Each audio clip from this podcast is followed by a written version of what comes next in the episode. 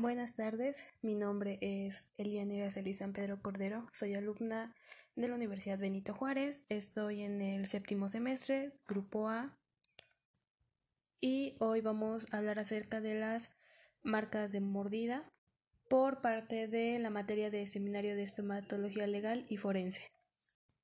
Y para comenzar, sabemos que la identificación a través de las marcas de mordida eh, va a estar basada en la individualidad de la dentición humana, ya que sabemos que todos los dientes van a ser pues obviamente similares, pero a la vez van a ser diferentes, ya que todos vamos a tener una forma de arcada distinta, el tamaño de los dientes, también vamos a tener características, también el alineamiento de estos y por eso vamos a tener una dentición única y entonces por eso la marca de mordida va a ser muy importante. Para comenzar vamos a hablar acerca de la importancia de la distorsión. Vamos a tener una distorsión primaria y una secundaria. En la distorsión primaria se va a dar en el momento en que se va a generar la mordida.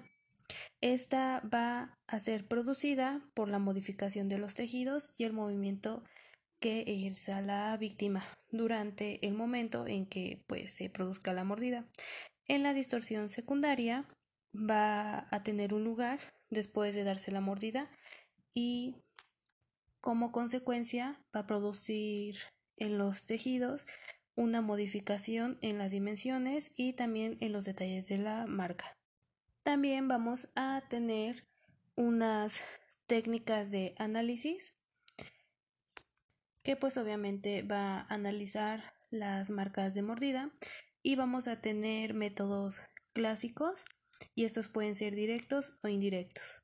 Vamos a encontrar los métodos directos que se van a basar en la comparación del modelo de los dientes del sospechoso con la marca o la mordida eh, con la marca de la mordida o incluso fotografías de la misma entonces prácticamente va a ser una comparación vamos a tener también los métodos indirectos, que estos se van a basar en la comparación de registros indirectos de la mordida del sospechoso, de la, mar de la mordida o fotografías de la misma, pero hay que recalcar que estos métodos indirectos eh, van a ser un poco más fáciles, pero pueden también tener errores en ese tipo de análisis. Vamos a tener también varios métodos. Vamos a empezar con las superposiciones transparentes o trazados, que prácticamente va a ser un trazado de la dentición del sospechoso y se va a trazar en una lámina de acetato sobre el modelo. También vamos a encontrar las superposiciones transparentes sobre fotocopia. Igualmente va a ser trazado de la dentición del sospechoso en una lámina de acetato sobre una fotocopia del modelo y con este método se evitará la dificultad del trazado a mano alzada sobre el modelo. También vamos a tener transparencias o superposiciones fotográficas. Entonces va a ser una fotografía sobre transparencia de la dentición del sospechoso, que esto va a facilitar muchísimo más la comparación de la marca de mordida. Igualmente sigue siendo una comparación. También vamos a encontrar las superposiciones generadas por fotocopiadora. Va a ser una impresión sobre transparencia de las superficies oclusales del modelo del sospechoso. De igual manera vamos a encontrar otro método, el cual se va a llamar entintado, y va a haber un entintado en las superficies oclusales del modelo del sospechoso y se va a generar una fotocopia del mismo con papel de transparencias. Va a haber también un empolvado que va... ¿Cómo va a ser esto? Bueno, va a ser un empolvado de las superficies oclusales con polvo revelador de huellas dactilares y de igual manera va a haber una fotocopia del mismo con papel de transparencias. Va a haber también unas superposiciones radiográficas y vamos a comenzar con un registro en cera de la mordida del sospechoso. Directamente, puede ser directamente del sospechoso o también obtenida de, del modelo. Entonces se rellenan las indentaciones con polvo radiopaco y se le va a tomar una radiografía. Pero vamos a encontrar también algunas contras, por así decirlo, en este método, ya que va a generar una superposición muy nítida. También hay que tomar en cuenta eh, la distinta consistencia de la piel, de alimentos e incluso de la cera, que esto que podría generar pues una distorsión o también algún error. También con el pasar de tiempo también contamos de técnicas modernas y vamos a encontrar algunas como las superposiciones generadas por ordenado y estas han generado menores errores y mayor fiabilidad que otros métodos indirectos. En este método eh, se va a hacer una comparación, una comparación tridimensional. Entonces, esto que va a generar, pues, va a ser muchísimo mejor que una fotografía y que algunas superposiciones. Vamos a encontrar también algo que es muy bueno, que va a ser el escáner tridimensional. Entonces se va a digitalizar los modelos del sospechoso. Entonces, esto nos dará una ventaja, ya que este sistema va a poder permitir rotar los objetos y hacer que encajen.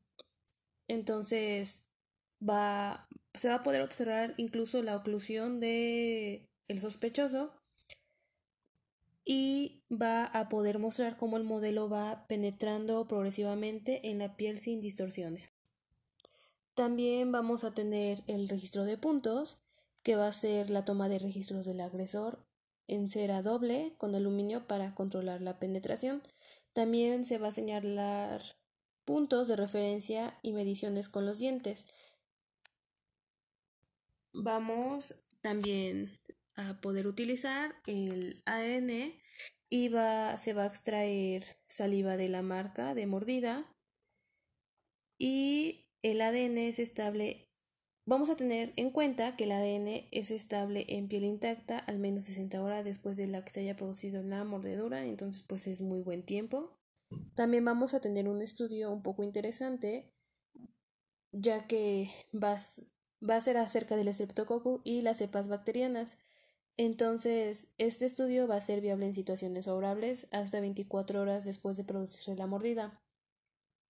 Aunque con el tiempo disminuyó el porcentaje de colonias, o sea, en la cantidad de Streptococcus que va a haber.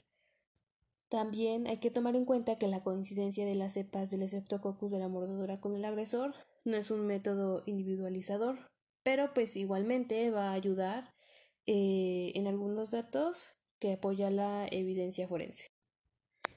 Y por último vamos a tener otras técnicas que van a ser el TAG, también transiluminación de la piel. Igualmente vamos a tener fotografías ultravioletas, estudio con microscopía electrónica, también cero radiografía y algunas otras.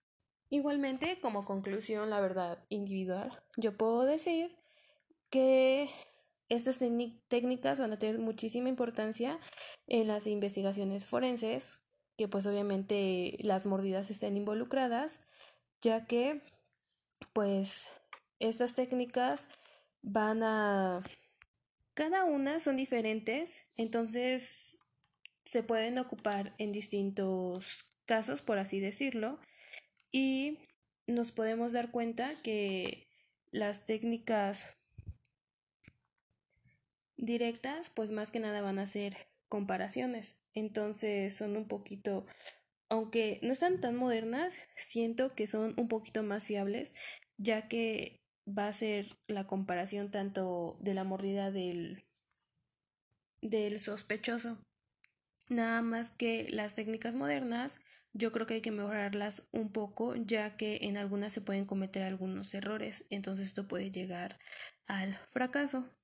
Y como último, pues es importante saber acerca de estas técnicas y saber cuál es el momento más adecuado que se deben de utilizar.